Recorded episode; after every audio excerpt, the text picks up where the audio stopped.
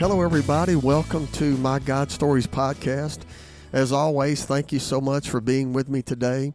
You know, we are just a few days away from January 1, New Year's Eve, New Year's Day, which is one of the most exciting times for me. I love a new beginning, a fresh start, and I pray that maybe you have been asking God for a word of direction for your life or your organization or whatever it may be, that you're excited about joining God for the future, what He has for you in your life. And so this is a very exciting time. And also for me, we are just 2 days away from my daughter getting married. We are having the wedding here at the house. And so we have been working tirelessly for months. And so we are scrambling to get the final details and the final touches ready for her to be married here at the house and for me to give my daughter away. And so I am just excited for her. I'm excited to cross that finish line and for her to start this new chapter in her life. So if you think about it, say a prayer for us that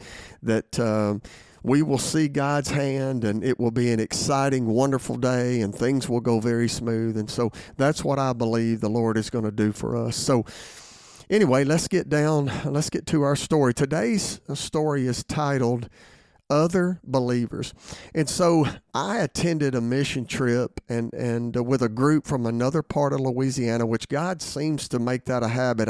I've been on more mission trips with groups of people that I didn't go to church with than I've been to church with. And on the trip, I met this guy, man, and we really hit it off. We just had a lot in common. We just had a great time, and we just had fun. You know, that's what mission trips are about, man, is just having a good time and experiencing God. And so we went on the trip, whatever, we got home, and soon after we got home, this guy calls me and he says, "Look, I need to talk to you." And I was like, I knew this guy had a big time job with a lot of responsibility with a high profile company.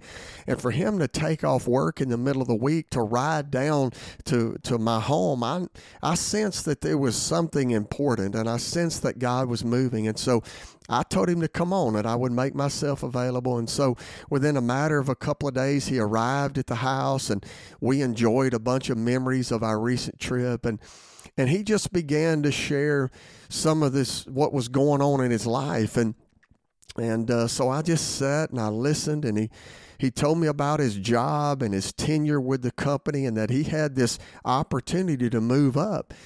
And so I recognized that God was challenging him in this area of his life.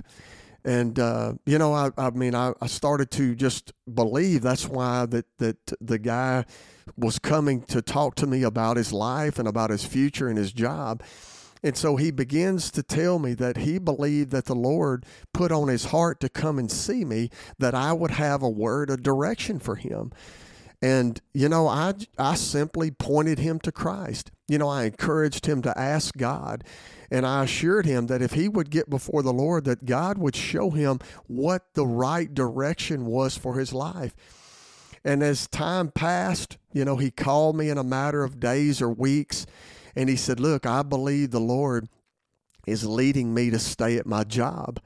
And God used this to test him and prepare him to leave the company in years to follow. And, you know, that is one thing, is as we abide, God is going to put people in our lives, and He's going to give us an opportunity to be used by Him, opportunities for us to point people to an abiding relationship with Jesus. And look, sometimes when people ask us what we believe, the answer sometimes is pretty obvious, but a lot of the times, much of the times, we don't know.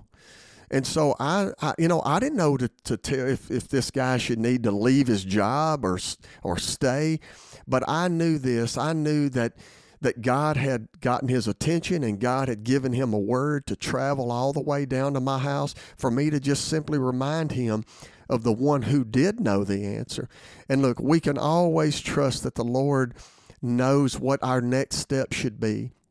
And we can always be confident that when we point someone in the direction of the Lord, He will always give them the right advice. That's always a very sound principle, is look, if we don't know, if the Lord is not put on our heart to speak to someone, if the Lord has not told us what the answer is, look, it is always a safe play, and it's always the right play to point someone to an abiding relationship with God, to encourage them to get before the Lord and to seek out the Father. Because what they will do is, if they do that and they understand God's will and they obey, they will experience God-exclusive activity, and they will come to know God by experience through obedience. And that is the greatest gift, the greatest thing we can do for someone, is to point them to our loving Heavenly Father, our sovereign Father, the one that knows tomorrow, the one that knows the future.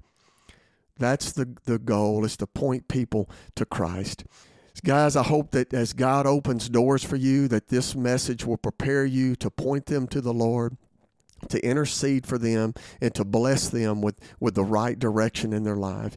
And so, guys, look, I hope you have a great day. I look forward. The next time we're going to be together will be January the 1st, 2024. I look forward to being with you that day. And in our next episode, God's going to give me an incredible promise for someone that I truly love. Have a great day, guys, and have a great New Year's Eve.